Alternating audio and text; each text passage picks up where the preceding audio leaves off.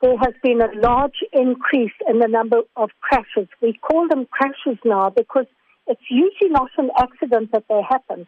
People drive recklessly, they drink and drive, they forget to buckle up, they overtake badly, they drive unroadworthy vehicles. So they are actually preventable crashes.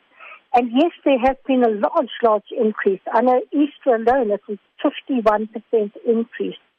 So it is certainly shocking. We are heading towards the festive season now where there are many campaigns geared towards getting drivers to take cognizance of how they behave on the roads. But do you think that this is sufficient in terms of curbing the irresponsible behavior by some? No, I don't. You know, what SADD are very concerned about is that there is a sort of a big concentration at Christmas time.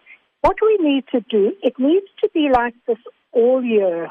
We need traffic officers on duty 24 hours. Now, the Minister of Transport has said that is going to happen because, you know, a lot of these deaths happen at night or over weekends, and so you need the traffic officers around. Now, the problem, though, with the traffic officers, and I speak to many of them saying, you know, well done for trying so hard, but why are you concentrating on speed?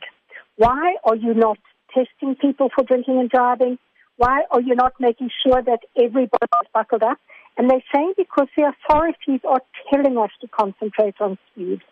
So they concentrate 90, over 90% of the time on speeding instead of if they see anybody doing something wrong, they should be actually arresting them or giving them tickets or whatever. Enforcing the laws is one thing, but do you think that more punitive action needs to be taken against those who are considered lawbreakers? The fine should be given quickly and they should appear in court very quickly so that people know that there are repercussions to these illegal practices.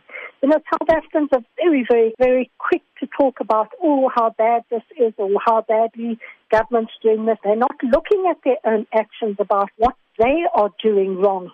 And the reason that they do so many things wrong in vehicles is because they are allowed to. If they were fined even a hundred rand, although you're allowed to be fined up to 500, they would very quickly buckle up. And then if you were in a collision, your life is more likely to be saved.